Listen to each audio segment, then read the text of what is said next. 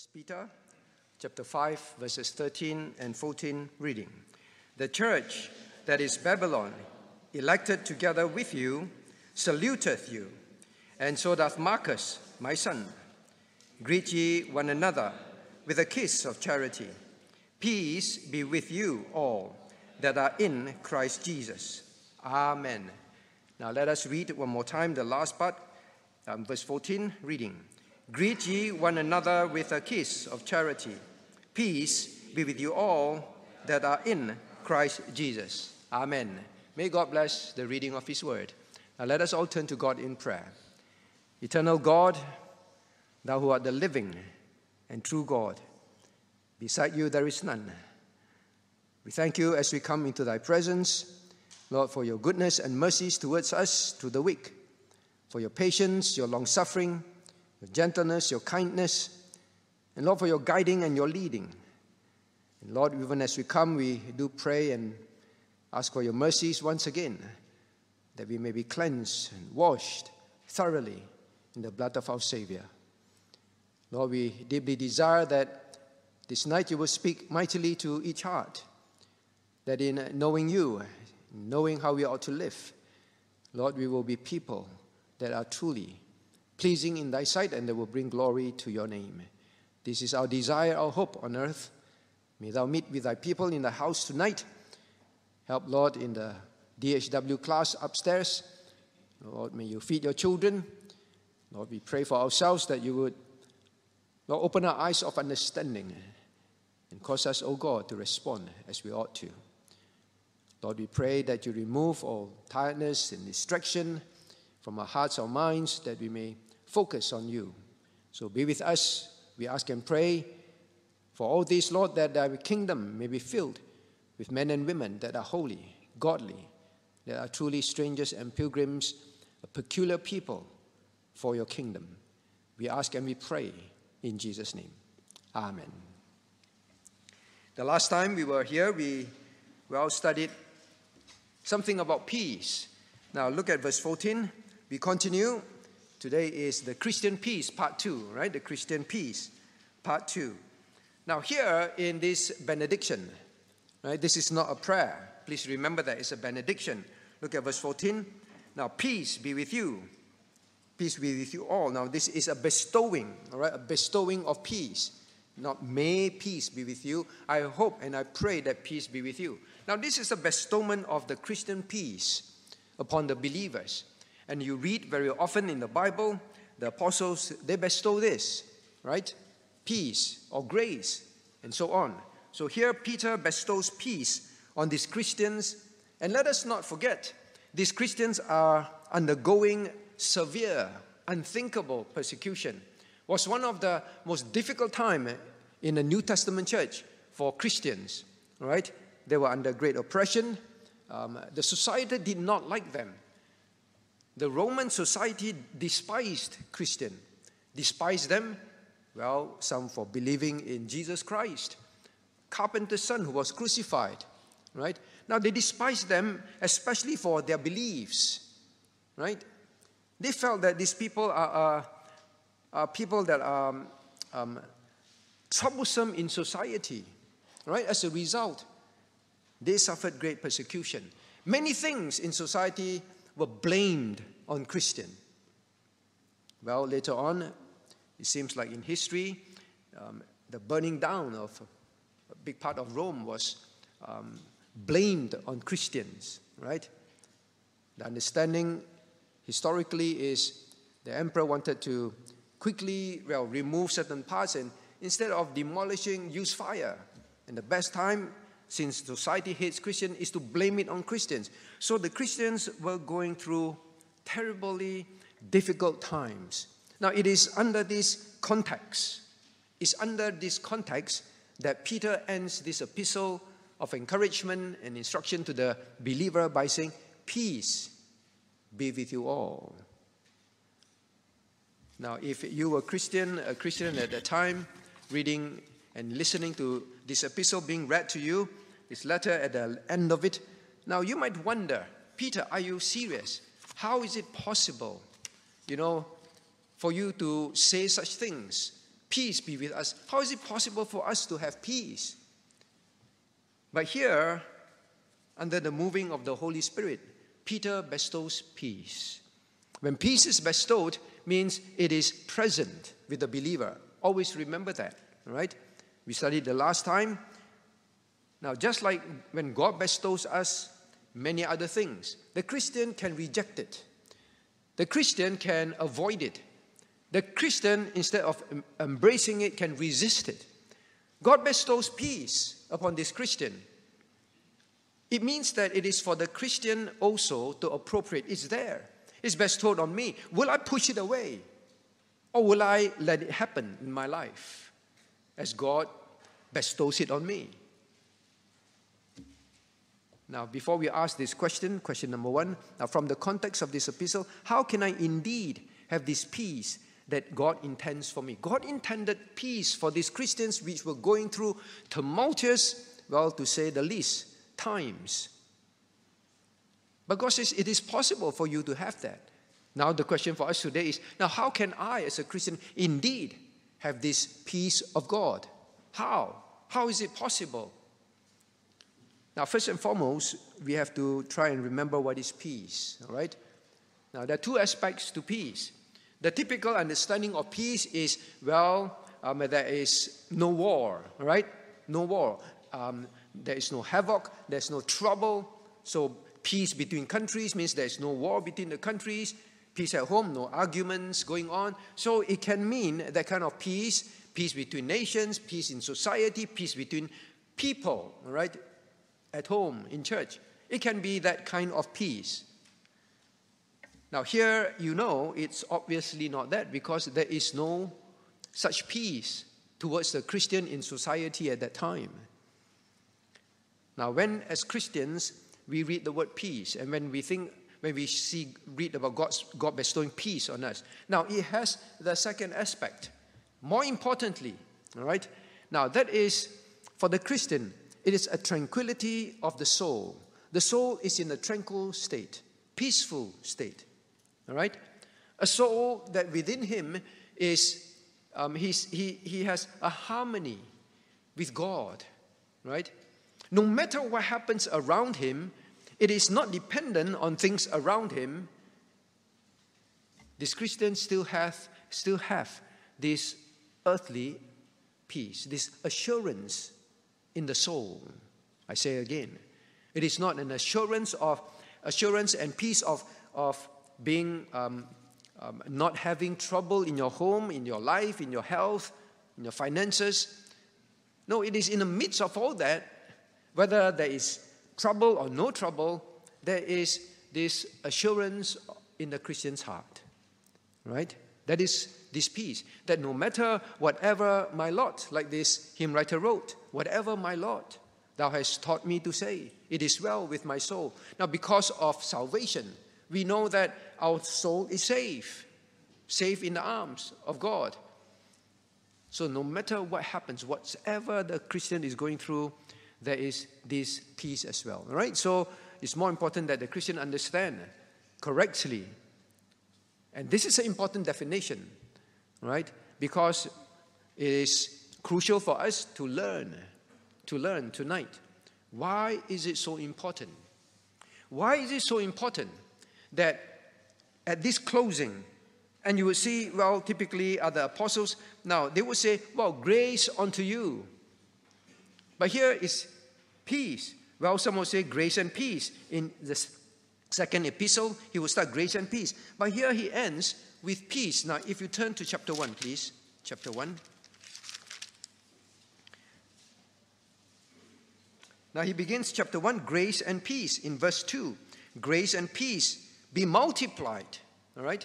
So he's again commanding the blessings of God upon them be multiplied. That is not wrong for us to sing. Command thy blessings from above. Right? So here Peter is saying, now let, pe- let, let grace and peace be multiplied. Begins with peace, ends with peace. Peace is very crucial for the Christian. I want to say that again. Peace is extremely crucial for a Christian. We'll see why as we go along. Knowing that in the midst of trouble, the ending is not grace but peace, tells you something. That is a very necessary ingredient in the Christian life as we go through our life, our walk as strangers and pilgrim on this earth. All right? So let's begin.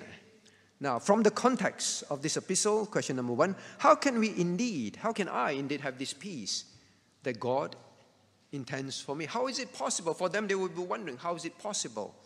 From the context, what can we say? Lord, how can I make sure that I am on the right track? I'm thinking, behaving rightly, and I will have this peace. Want to try?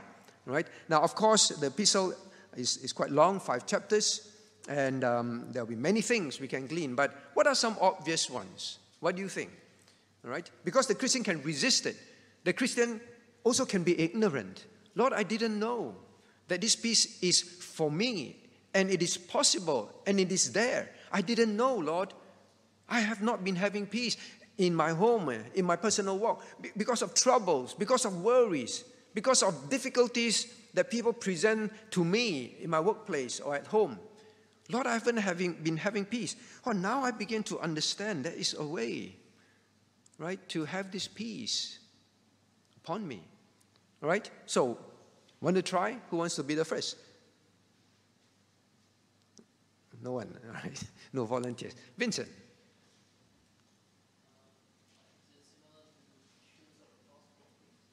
Say again? Uh, I, am I'm, I'm saying, well, the, sh- the shoes of the gospel of peace. I'm saying from the context of this, this passage, all right? From the context of this passage. So that is not in this, in this epistle, right? That's in Ephesians. To suffer like Christ, to suffering. So you're saying sufferings bring peace. Really, the next time you're really going through big suffering, now suffering brings peace. What do you mean? Elaborate.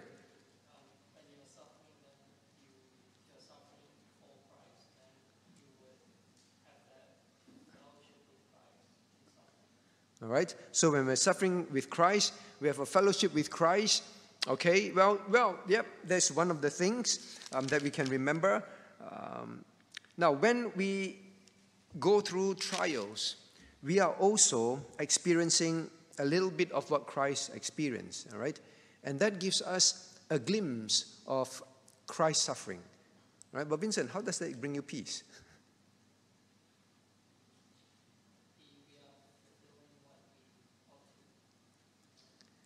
We're fulfilling. Okay?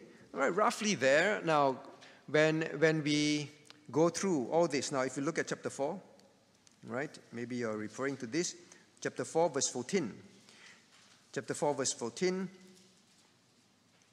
In fact, verse 13, beginning, let's read 13 and 14 together. But rejoice inasmuch as ye are partakers of Christ's sufferings, that when his glory shall be revealed, ye may be glad also with exceeding joy. If ye be reproached for the name of Christ, happy are ye, for the Spirit of glory and of God resteth upon you. And on their part he is evil spoken of, but on your part he is glorified. Yeah, the Christian not only can have peace, the Christian have joy. Now, not only that, the Christian can have exceeding joy one day. Now, when we go through suffering, how can, how can we, as Christians, well, um, embrace and have this peace? To then, therefore, look at verse 13, remember. Now, remember that when Christ appears, all right, when we are partakers of Christ's sufferings, means you are ostracized for being a Christian by your relatives, all right? You're made fun of by your colleagues. When a Christian goes through suffering for Christ's sake, now, God says, remember, at the revealing of Christ, there will be glory for you. That you did not shame Christ, that you were faithful, that, that you were loyal to Him. That very thought brings you peace. That very thought brings you comfort. That very thought brings you assurance that all these are not wasted, all these are not for nothing, right? And then furthermore, he says, um, if ye be reproached for the name of Christ. Now, happy are ye, blessedness. The Spirit of glory and of God resteth upon you. How can a Christian have peace? Now, in fact, here, God is assuring the Christian when you willingly go through reproaches for your beliefs, you believe in Christ, or you, be, you for, your, for your beliefs, you practice it you, in obedience to God. As a result, your colleagues, your family members, now they make fun of you and make life very difficult for you. Now, when you go through all this, now God says, when you're going through it, the promise is this the Spirit of glory and of God is upon you. When the Spirit of glory and of God is upon you, you will certainly have peace as you go through that. You will not only have grace, happy are ye, you'll be, you'll be blessed, you'll be um, joyful, right? We are told that when a Christian goes through this. Now, in other words, the Christian must remember, therefore, all right? When you're going through problems and you find, Lord, I don't have peace, then is, there is a problem with the way we think. That is the problem. We are not thinking according to what God says. That when we go through reproaches, now the external occurrences may be very, very painful and very difficult and all that. Now, but once the Christian think according to God's word, oh, whatever I go through on that day, God will vindicate me. Not, not, you're not revenge crazy, right? But all their mocking, they will know that my belief was right, was true. Now that brings peace. You know, it's like at work, you tell your colleague, right? Or you tell your friend, you know, this thing is true. And then they all laugh at you and then they make fun of you. But you know that it is true, that you saw for your own eyes, and you know that thing really happened. But they didn't say it, so they don't believe. And then they make fun of you. But you know that in one hour's time or and soon, it will all be made clear when the person comes and say, Yeah, this was exactly what happened. Now, when you are so clear in your heart that you will be, your, your sufferings will be vindicated one day, that when you're going through all that sufferings, all that difficulties, people say, Why are you so stupid? Why do you live like that? Why do you give this up? Why do you do that? Why do you not do that? All right? You know that they all be vindicated one day. You will go through it without, without frustration, anger, um, and all that because you know it is true, and all this will be made true. Understand that? It's the thinking that is our problem when we are going through um, trials. Once we think like that, it will all be made known. We will just go through it. Will even smile, just like people mock this guy and say, you're, you're stupid, it's your imagination and all that. But the person knows it's true, he will just smile. Right? And then they make fun of him for that, he will just smile more. Say, he will all be known, right? You can't seem to disrupt or irritate the guy. Right? So, yes, number one, now how do we have such a peace? Now, instead of rejecting, instead of rejecting this peace, rejecting this peace means to say, well, you know, God, I, I must be right now. I, they must believe me now. They must be convinced now. But God says one day it will be known. Why must it be now? Right? My plan is one day it will be known. Now, when instead of rejecting that, you just say, God, yes, one day it will be known, then I just go through what, what you intend for me to go through now. Right? Just smile at these things. So that's one, all right? That's how we can reject or how we can embrace by how you think. Now, then another one. Well, why don't you try another one, um, Shane? Can you remember? Obedience, what do you mean by that? But because of obedience, your life become tougher, you know? Say again? The presence of God is with me. Well, Yes. Now, when a Christian, instead of living half heartedly, when a Christian live in full obedience to the Lord, you may think it is, it is actually unpleasant. You may think that it is not good. You may actually experience that your life become more difficult. But the reality is this when a Christian live fully for the Lord, without reservation, no half hearted, no half obedience. Like it is rightly pointed out, no, your conscience will always be very clear. Your conscience will always be at peace that you are living a life that you know God wants you to live that way. You know God wants you to bear that cross. You know that Christ is pleased with you. That is why, no matter what happens to your life externally, your heart knows that God looks down from heaven and is smiling at you, is well pleased with you. Now, in fact, if you look at verse, uh, verse, verse 13, I mentioned about Christ's sufferings. Then in verse 14, it says, The Spirit of glory and of God resteth upon you. Can you think of this scene in the Bible that occurred before this? The life of Christ, right? Christ, when he came out of the water at the baptism, well, the people saw the Spirit of glory, the Spirit, the Holy Spirit, descend upon him and rest upon him. Now, what did God say at that point? God, the Father, the people heard, This is my beloved Son. That's all? Because Christ, he, because Christ is his Son? No. In whom I am well pleased. God the Father knew that Christ the Son will obey him in all things and he will go through severe persecution. But God says, This is my son, and I am very pleased with him because he will obey me perfectly. Right? So when the Christian walk a life of complete obedience, you have trouble. But you know, God says, Well, the Spirit of glory and of God rested upon you. People may not see that. People may not see that physically. But God says that that is exactly what happened. It descends upon you, and God is pleased with you. Isn't that the most um, assuring thing to know? Any other peace better than that? Now, in fact, here we would say the only unrest, the only unrest a Christian should have in his heart, the only time a Christian should have no peace in his heart is when and the only time that the Christian should allow himself to have no peace in his heart is when he has sinned against God,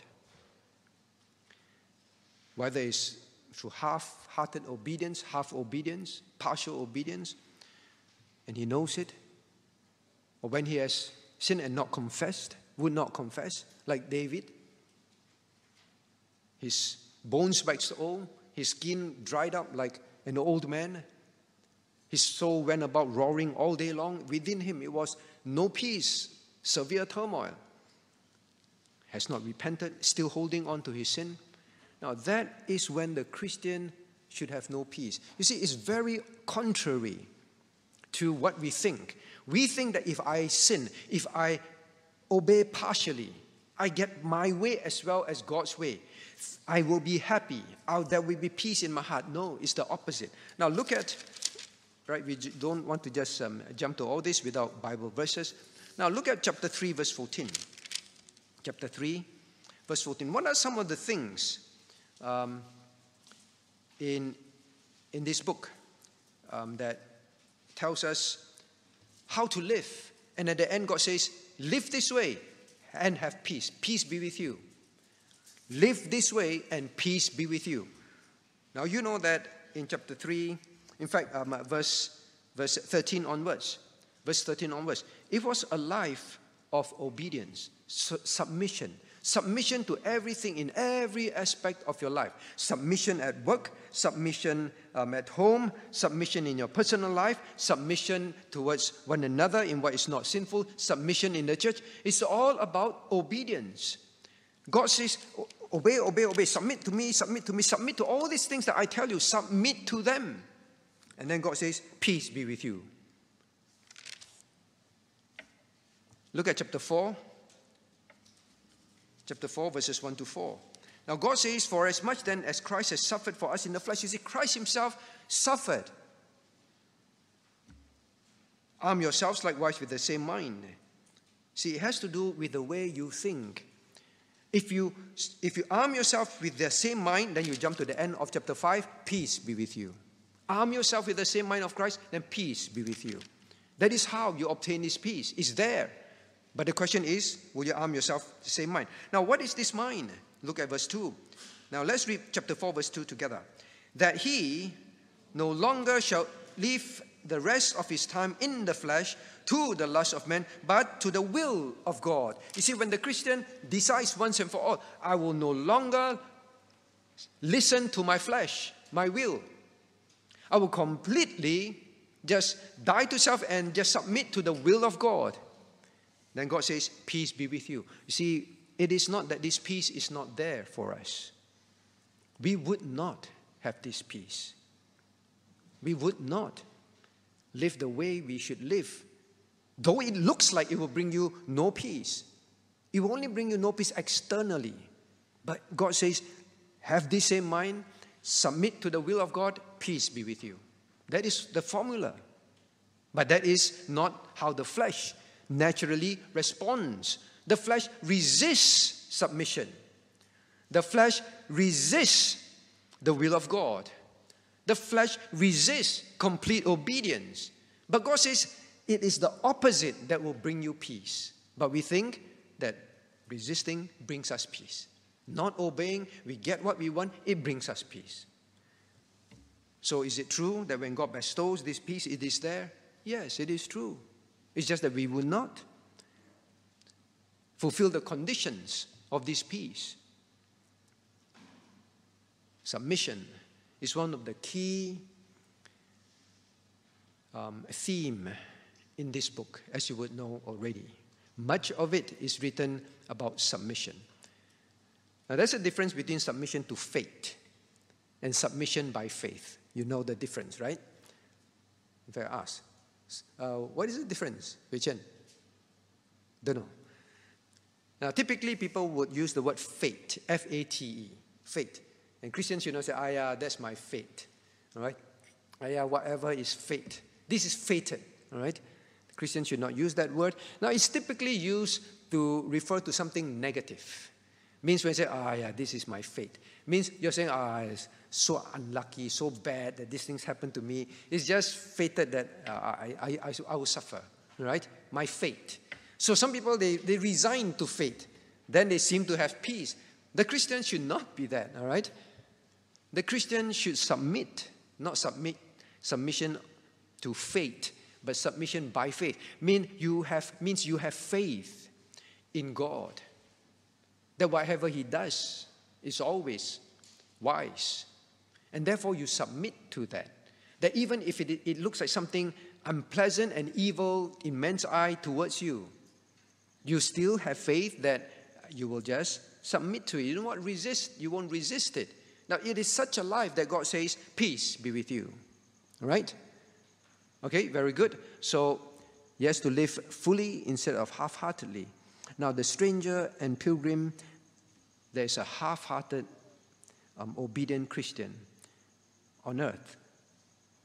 That is the most miserable life. The most miserable life for a stranger and pilgrim on earth is to live a half hearted Christian life. Now, unless you are not saved. All right? Or unless you hardly study the Word of God and you don't know many things, how God works, and therefore you, have, you, you do not understand these things yet. But if you are a believer and have been studying the Word of God, a stranger, a pilgrim on earth, now you will be very miserable knowing that there are things in your life that if you met God now, you were to meet God tonight you will be very, very ashamed. You will be very, very be filled with regret. But a stranger and pilgrim who knows that in all areas of my life, as far as I know, I'm totally submitted to God and I'm obeying Him and I'm following Him. I'm bearing the cost of my obedience and all that. No matter what, how difficult life is, I know that if I met God tonight, I will be joyful. All right? you won't go to bed holding on to your sin and praying, Lord, please don't come back tonight. You're always ready. Your heart is always at peace. You go, no matter how difficult life, a life you, you've been having, in bringing up godly seed, making all those choices, but yet, or giving up things at the workplace because they are sinful, but yet you go to bed with, with a peace, right? With a peace. You see your colleagues all moving and, and um, being promoted and all that. You're not. But you know it's because you are living out your faith that is the reason you sleep with peace. All right? All right? So total submission. Yes, that's another one. So the first one, uh, well, now what, what else can you think of? Anything else? That when you remember these things, then no matter how difficult it is, you actually have peace. Can you think of what it is? Anything else? Um, Sylvia. Not sure if you're long, that long with us to go through this series.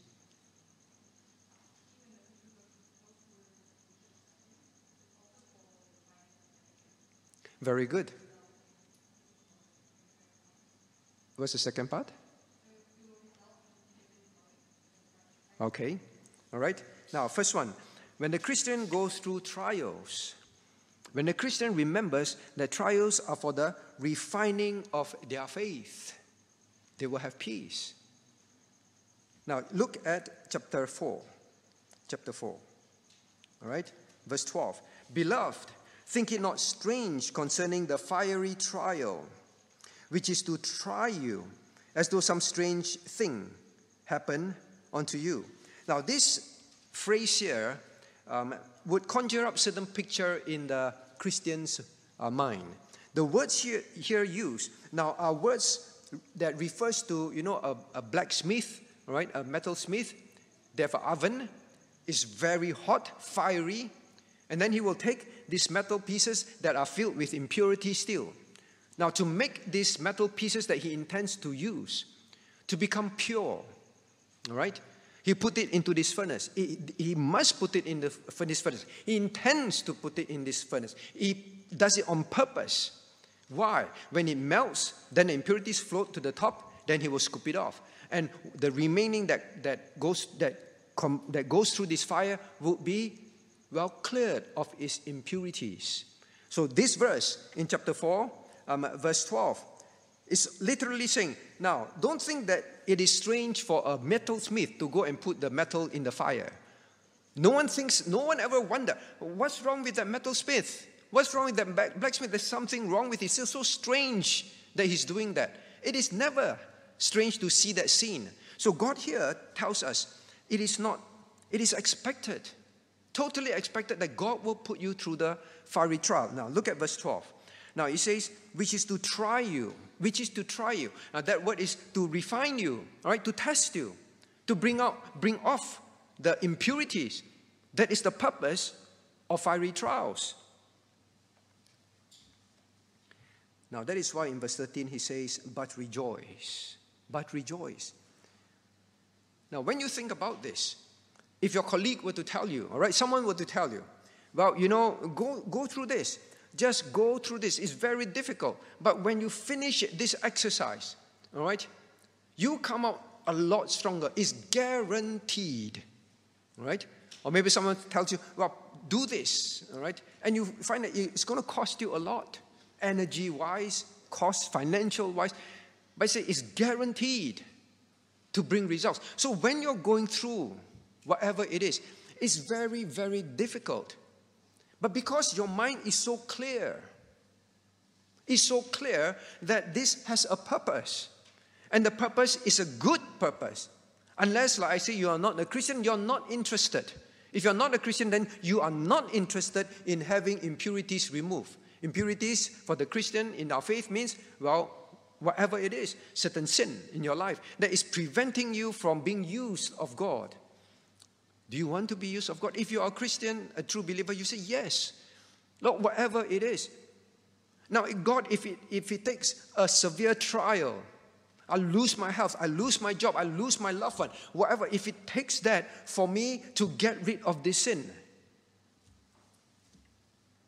if you truly desire that God would use you as a stranger and pilgrim on earth, and your life will not be a wasted life on earth. Your salvation not, will not be a wasted salvation. You will say, Lord, then, then I'd rather have that trial. So when God says it is guaranteed, it is for a purpose, this will happen, this good, this spiritual growth will happen, in other words, you will go through it with peace. Now, in fact, you will be very thankful. Lord, I am thankful that you notice me. Of course, God knows all of us. But your heart will be so thankful. Lord, I'm so glad that you are working on me. That God, you, you are not angry at me and have left me alone. You're not upset at me. They say, I forget it, set him aside already. You are still putting me through the furnace. Now, of course, then Peter reminds, right, in verse chapter 4, verse 15. But let none of you suffer as a murderer or as a thief, and so on, right? Um, but let, if, verse 16, yet if any man suffer as a Christian, let him not be ashamed. So just make sure you're not suffering because of your sin. Suffering because of a disobedience or something you, you sin against God or um, some crime you committed, then you're suffering, then you say, ah, I have peace. Of course, it doesn't mean that, and Peter clarifies it. But if you are going through, not for any known sin of yours, then you know, God, you are building me up. Does it bring you peace? When I was very weak at mathematics, all right, um, when I was in secondary school, um, year eight, I guess, right, um, I was very weak in that. And um, then my parents found me a tuition teacher, and he's extremely good, supremely good, amazingly good, all right? So God led them to bring this person along. Now, initially, it was very, very difficult. Right? He made me do exercises, do practice this, practice that, give me extra homework. To me, I'm like, oh, I have so much mathematics homework in school. I already despise that. And then because of tuition, I have additional ones to do. It was horrible, horrible, horrible, horrible. Right? I was upset. But when I began to see that I began to understand things, I began to find it easy. My grades began to improve. Now, he continued to give me tougher and tougher things to do, but I look forward to it. There was initially unhappiness, there was in, initially pain, there was initially resistance. But the moment my mind uh, thinks of, my mind realized this is supposed to be good for me. And the tuition teacher, he planned these exercises at home knowing what I need, what are my weaknesses. He wrote down those questions. He brought the paper. He put it on the table, was for my good. I didn't look at the paper and wanted to rip it up anymore. I just, oh, yes, anymore? Just one page? What's the difference? Now, God says, when you don't think it's strange, instead, you rejoice that God is working on building you up. Peace is with you. You know what is the most frightening thing for a Christian? When over time you begin to not feel God working on you anymore. You seem to feel that God has left you alone. He's not trying you, He's not building you up. I think that it is a time when a Christian should have no peace. Lord, is there something in my life that you're displeased with. Show me, Lord. Here, the Lord says, among all the Christians in history, you are going through a very difficult time. I know that. I sent Peter to write this to you, but don't think it's strange. I'm planning something in your life. You know, Christian, when something happens, and a trial, maybe for example, you go to your doctor and the doctor says, I'm sorry to tell you, but you know, you have cancer. And it's confirmed. I don't even need to do a, do a biopsy. It's confirmed. What goes through your heart? Turmoil, fear, unhappiness? Um, what goes through your heart? What is the very first thought that goes through your heart? Is it a peaceful thought?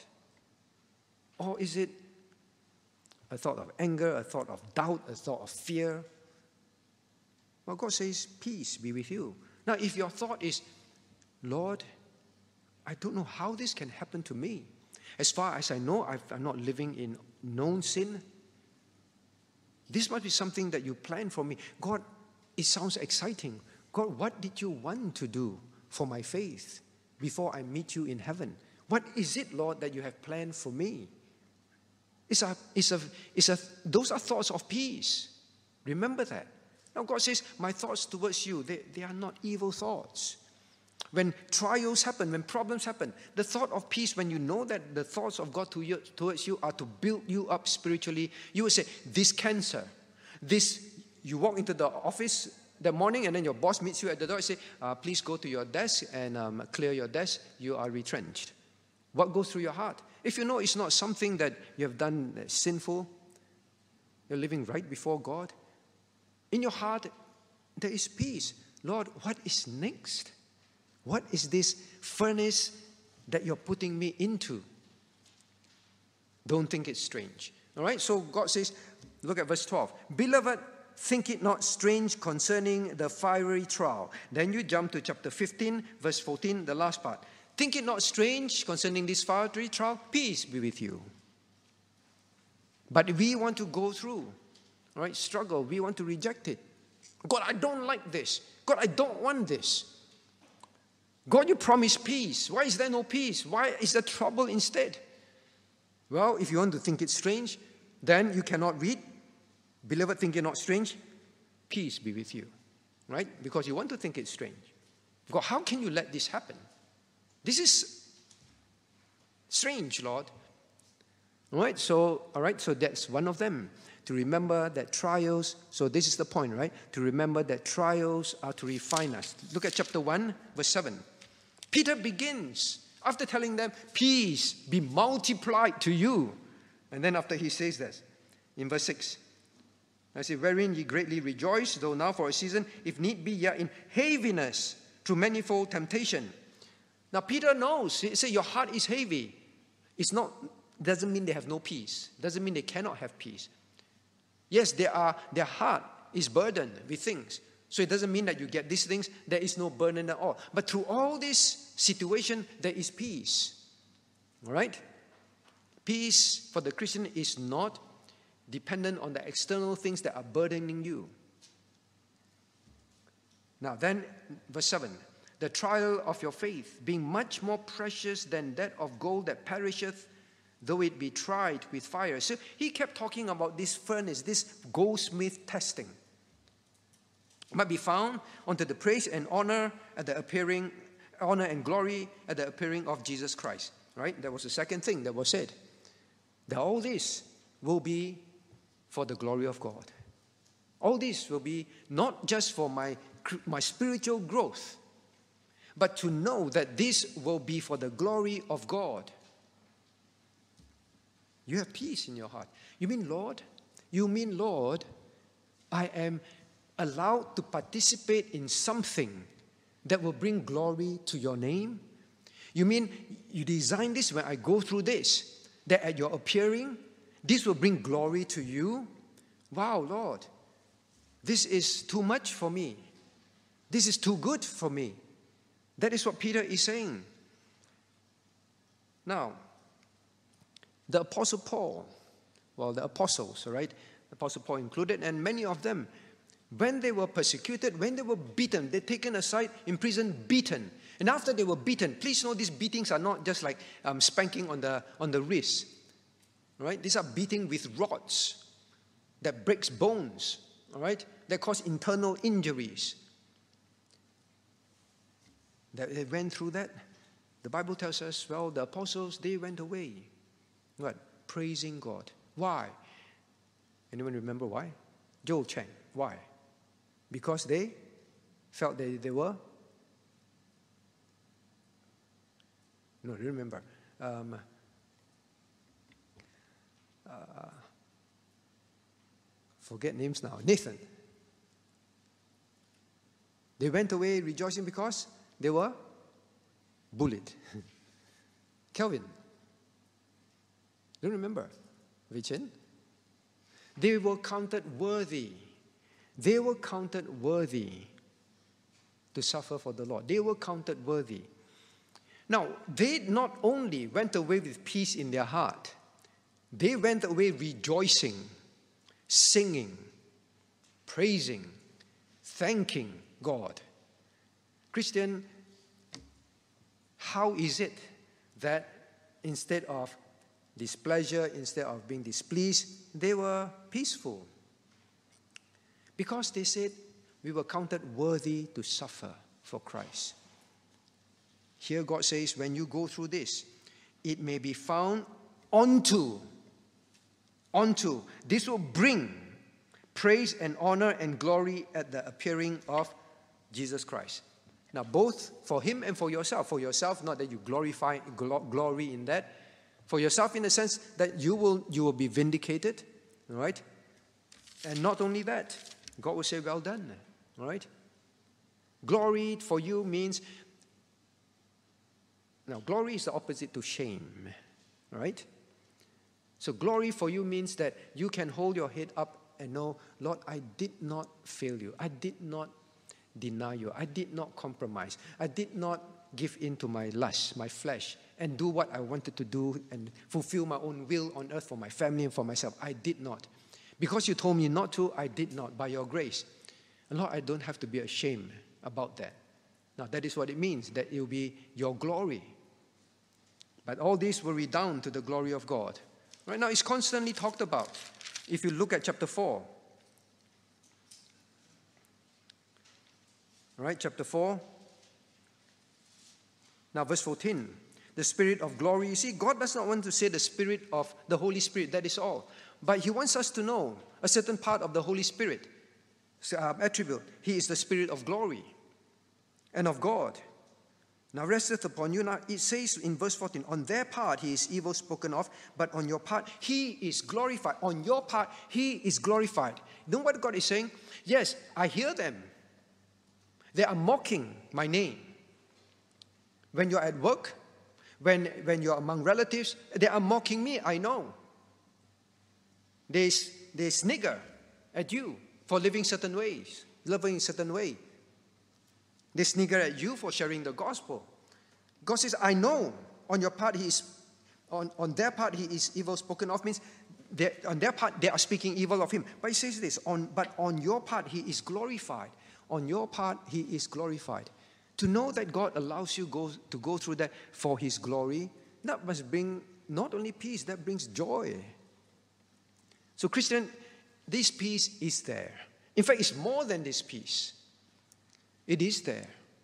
It depends on how you think. All right? Now,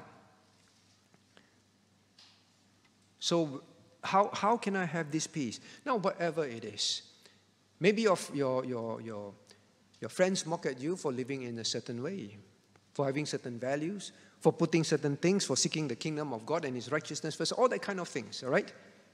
And you really see the loss right? Your colleagues, your schoolmates, ex schoolmates, when they gather, oh, they're all way ahead of you. They're doing this, they're doing that, they can afford this and that. But for you, well, if it is not God's will you to not to have it, well, you live according to His will and you don't have these things. Now, you may begin to feel out of place and all that. But it's and sometimes people say, ah, oh, no peace. I'm so embarrassed when I go for this meeting. When I go home from all this um, uh, school gathering, I feel so small and all that. No, you don't have to. It's because of the way you think. That is the problem. Now, God promises peace. It is there. It is there. When, your, when you, whatever it is, suffering, loss, suffering, um, um, mockery, suffering, anything, when it is for your obedience, when it is for your serving God, when it is for your, um, for your faith, the Christian can have peace, all right? Now, what else? Okay?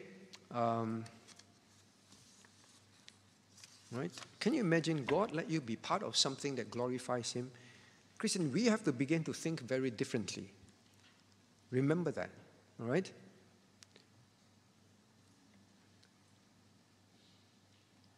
Now, the Christian can refuse to enjoy this peace. One last one. How? How else can a Christian refuse to enjoy this peace. How else? Can you think of it? Look at, look at, look at your Bibles, right? How else can you think of it? How else can a Christian forfeit, uh, giving you so strong hints already, forfeit this peace? Alex. Refuse to enjoy this peace. It also starts with pre, starts with P, right? Yes, too obvious already, super obvious. I keep forgetting the groups here, you know. Terry. Deacon Terry? You see, they don't even notice I'm calling them. right. I keep forgetting this side. Yes. What else that the Christian the Christian gives up and therefore doesn't have this peace?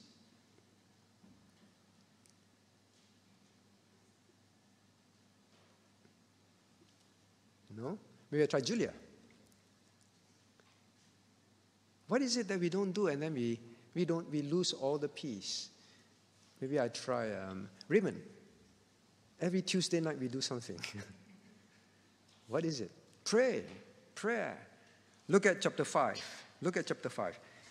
You say, oh yeah, so much problem, no peace, oh, so much difficulties at the workplace. My heart is full of concern, worries, and there's no peace. Now look at verse chapter 5, verse 7. All right? Let's read together. Casting all your care upon him, for he careth for you. You see, that is the other thing. God says, peace. Now, if I were to read to you, all right, if I were to read to you, like how we've read the, read the other passages, um, verse 7, casting all your care upon him, for he careth for you. Then verse 14, peace be with you all. In Christ Jesus, amen. Right? we sing the hymn, Oh, what peace we often forfeit. Right? Why? All because we do not carry everything to God in prayer. The peace is there. Prayer, as we've studied at church camp, it doesn't change. It doesn't necessarily change things because what God ordained, God ordains. Then why pray? Why pray? Peace, you pray not to change things. You pray in submission to God's will. Then why pray? Prayer changes you, my friend. Remember that. Prayer changes you. What is our memory verse? Praying all prayers in what? In the Spirit. All prayer and supplication in the Spirit. What's in the Spirit? Well, the submission in the Spirit. Well, also the Spirit will guide your thoughts. Submit to those thoughts. He will guide your thoughts with the Word of God. You will begin to think very differently. You, before you knelt down, your heart is full of turmoil, full of fear. And then you said, Lord, this thing is going to happen at work to me. What, what shall I do? It's outside my control. Lord, this thing is going to happen to my child. He's going for this or that.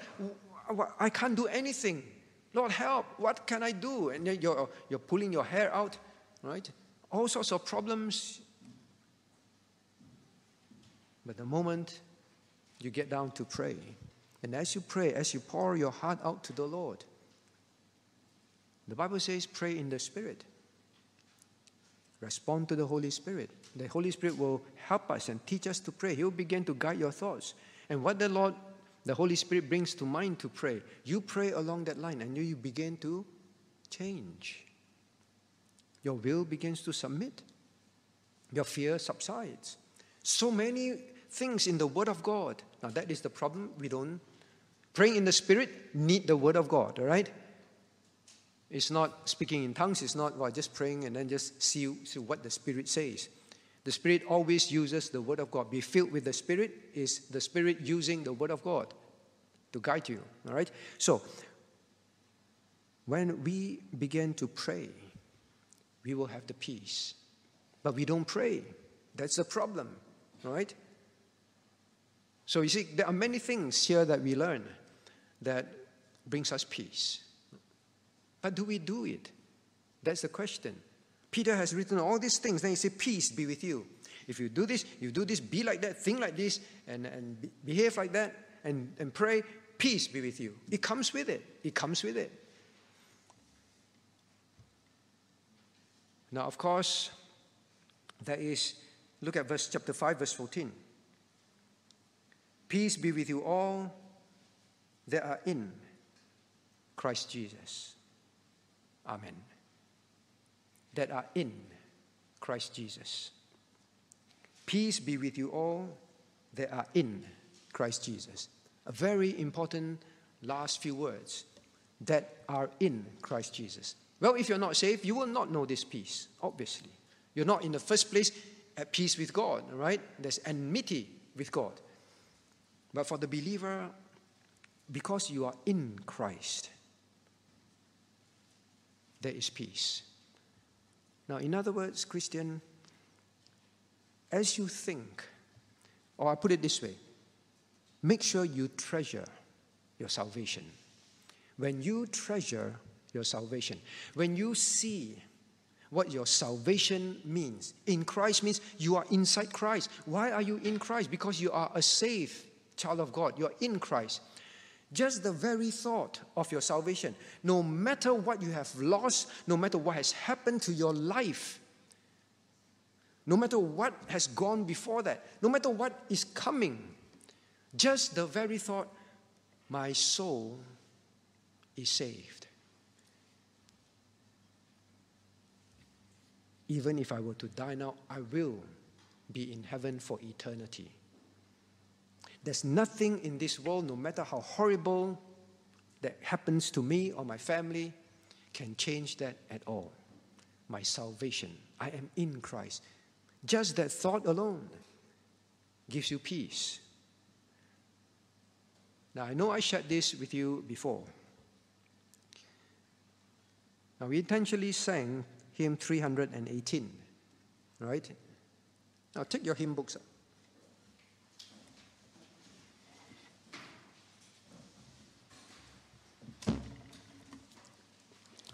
318. I know I've shared this before, but I want to share this again.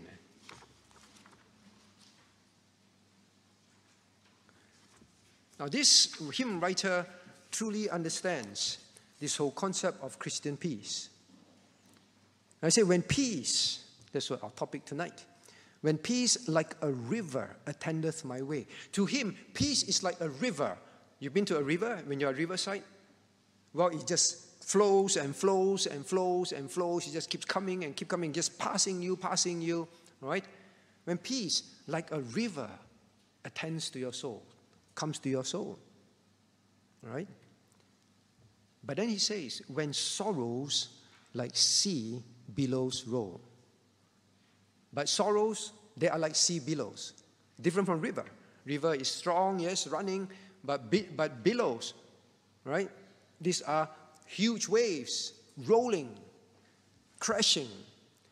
When sorrows like sea billows roll, then he says, Whatever, my Lord, thou hast taught me to say, it is well, it is well. What? With my soul. Now, and he says this, um, verse 2 though Satan should buffet, though trials should come, and these things will come in our life, let this blessed assurance control. Why does he say peace like a river? Now he's encouraging Christian. He went through something which we'll talk about soon. And he say, let this blessed assurance control your thoughts. What is that? That Christ hath regarded my helpless estate and has shed his own blood for my soul. It is well with my soul. Now he says, no matter what happens to me, and even if God allows Satan to buffet me, let this blessed assurance control. This thought that will bring you a peace. It is well with my soul. What? That Christ have regarded my helpless estate. That I am helpless. I'm hellbound. I'm definitely going to hell. But this very thought that Christ took note of me and he shed his blood to save my soul. And now my soul is purchased and is safe. That is why it is well with my soul. Now, do you know what happened to this man? Some of you may be not familiar. Those who are, please bear with it. Now, in fact, this month, this year, just on the 22nd of November, I think it's 22nd or 23rd, all right? November 22nd. So this month, this year, November 22nd, is exactly 150 years from the actual tragedy that this man faced, right? So we are literally singing a hymn that a man 150 years ago, on the 22nd of November, experienced a great tragedy and he wrote this hymn. Why can he have this peace? What was the tragedy? Now, this man, as you know, as you see there, is Horatio Spafford. Horatio Spafford. Now, he was a very successful lawyer and very rich, and he invested in um, properties, um, estate um, in Chicago, all right? But we all also know in history the great Chicago fire that occurred. Now, it basically wiped him out. But it was before that, even before that, right? Just um, a short time before that, he lost his son, his four year old son, to scarlet fever. So you imagine, you just lost your son to scarlet fever, nothing at that time that you can do too much about controlling, lost. And then next thing you know, you became practically, well, all, all your savings, all your investment, all gone. All gone. Now he felt that maybe it will do the family some good, so he sent his wife and his remaining four children, four daughters, on a ship to England, right? But just at the time, he had some urgent business, he had to stay back, but he planned to join them um, after he had settled his urgent businesses, probably has to do with all the estate problem, zoning problems, all, all that kind of thing. Now, then he had to stay back. Then, as you all know, while the ship was crossing the Atlantic Ocean, it was involved in a terrible collision. 200 over people died. Now, Horatio Spafford received a telegram from the wife. And the famous words were, saved only. What shall I do? Saved only. She was the only survivor in the family. All four of his precious daughters also died. Very soon after his son died, very soon after, he, everything was taken from him in the fire. Now, Horatio, Horatio immediately sailed, set sail for England, and it was said that at a certain point in his voyage, the captain who knew about the tragedy that Spafford family faced now called him and said, Horatio, this is, this is the point, this is this place, this is the spot where the shipwreck occurred and you lost your four daughters. Now, it was at this point that he penned this hymn. He penned this hymn. Now, Christian, I'm not sure if we have experienced something like close to him or will experience something close to him. The question is will we have this kind of statement that is so real in our heart that at that point, at that point in the in sea, instead of mourning mourning and screaming and you know pounding on the ship but says when peace like a river attendeth my soul. Christian is god's word false that these christians well they were going through some things like Horatio if not worse and god says peace be with you it is not false christians experience that but it's how you think Say, though Satan should buffet, though trials should come, let this blessed assurance control that Christ hath regarded my helpless estate. I can lose all my money. I can even lose all my children. But the very thought, Lord, that you regarded my soul, you came and you shed your blood to save me. That alone, well, whatever happens, that itself gives me an assurance, a peace. Christian, we don't treasure our salvation. We don't treasure what it means when we read words. Did you even notice what Peter said? Peace be with you all. Maybe just we just keep thinking of peace be with you all. But how many of us really notice him saying, all that are in in Christ Jesus? In Christ Jesus. He's telling them, you can lose your limb, you can lose your properties, you can love, lose your loved one, they can kill them. But you are in Christ. Let that very thought, let that very thought bring such overwhelming, like a river. You know, river it doesn't stop flowing. That's what he's saying. It just goes on. Yes, the, the sorrows can be like sea billows, but the river of peace keeps flowing. Now he says, then he says, look at how he sings about his salvation. Verse 3 My sin Oh, the bliss of this glorious thought My sin, not in part, but the whole, is nailed to the cross. I bear it no more. Praise the Lord, praise the Lord. Oh, my soul, he rejoiced. He can praise God. He did not blame God. He did not murmur and, and um, question God. He said, Praise the Lord. Now, Christian, how can we have such a peace that flows like a river in a time of great trouble and difficulties in our life. And you may even feel that, God, why did you let this happen? First, my son. You can control diseases. Then, God, all my properties. Then, God, four of my precious daughters as well. Why, Lord? Or are you going to be a stranger and pilgrim that is so strong in your appreciation of what God has done for you. That your sin, not in part, I mean, as you sing just now, did you notice these words? Is this so precious to you being in Christ? In Christ means your sin not in part. You, there's nothing that you need to do. If we needed to do anything, we would fail. We will be sleepless. But you know that your sin not in part, but the whole, completely, totally, absolutely nailed to the cross. I bear it no more. That if you were to meet Christ now, you won't be sent into hell forever, forever and ever safe. Now, what does your salvation mean to you, dear friend? Does it mean that much? When I say your salvation mean a lot, I'm not saying that you just treasure your salvation, but do you really treasure Christ doing that so much, doing that infinite, paying that infinite price for you to the point where whatever He allows to happen, you just continue to praise Him. My sin, not in part, not in part, but the whole, has been nailed to the cross. I bear it no more. Thank you, Lord.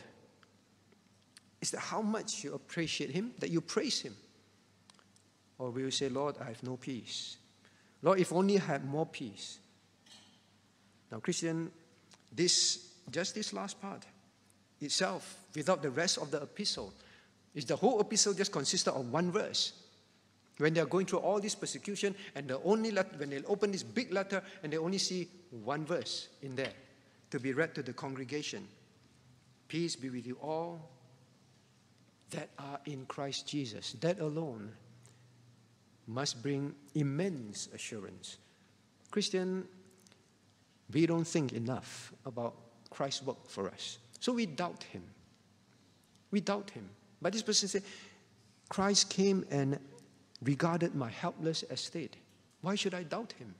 Whatever he has brought into my life and has allowed, why do I doubt him?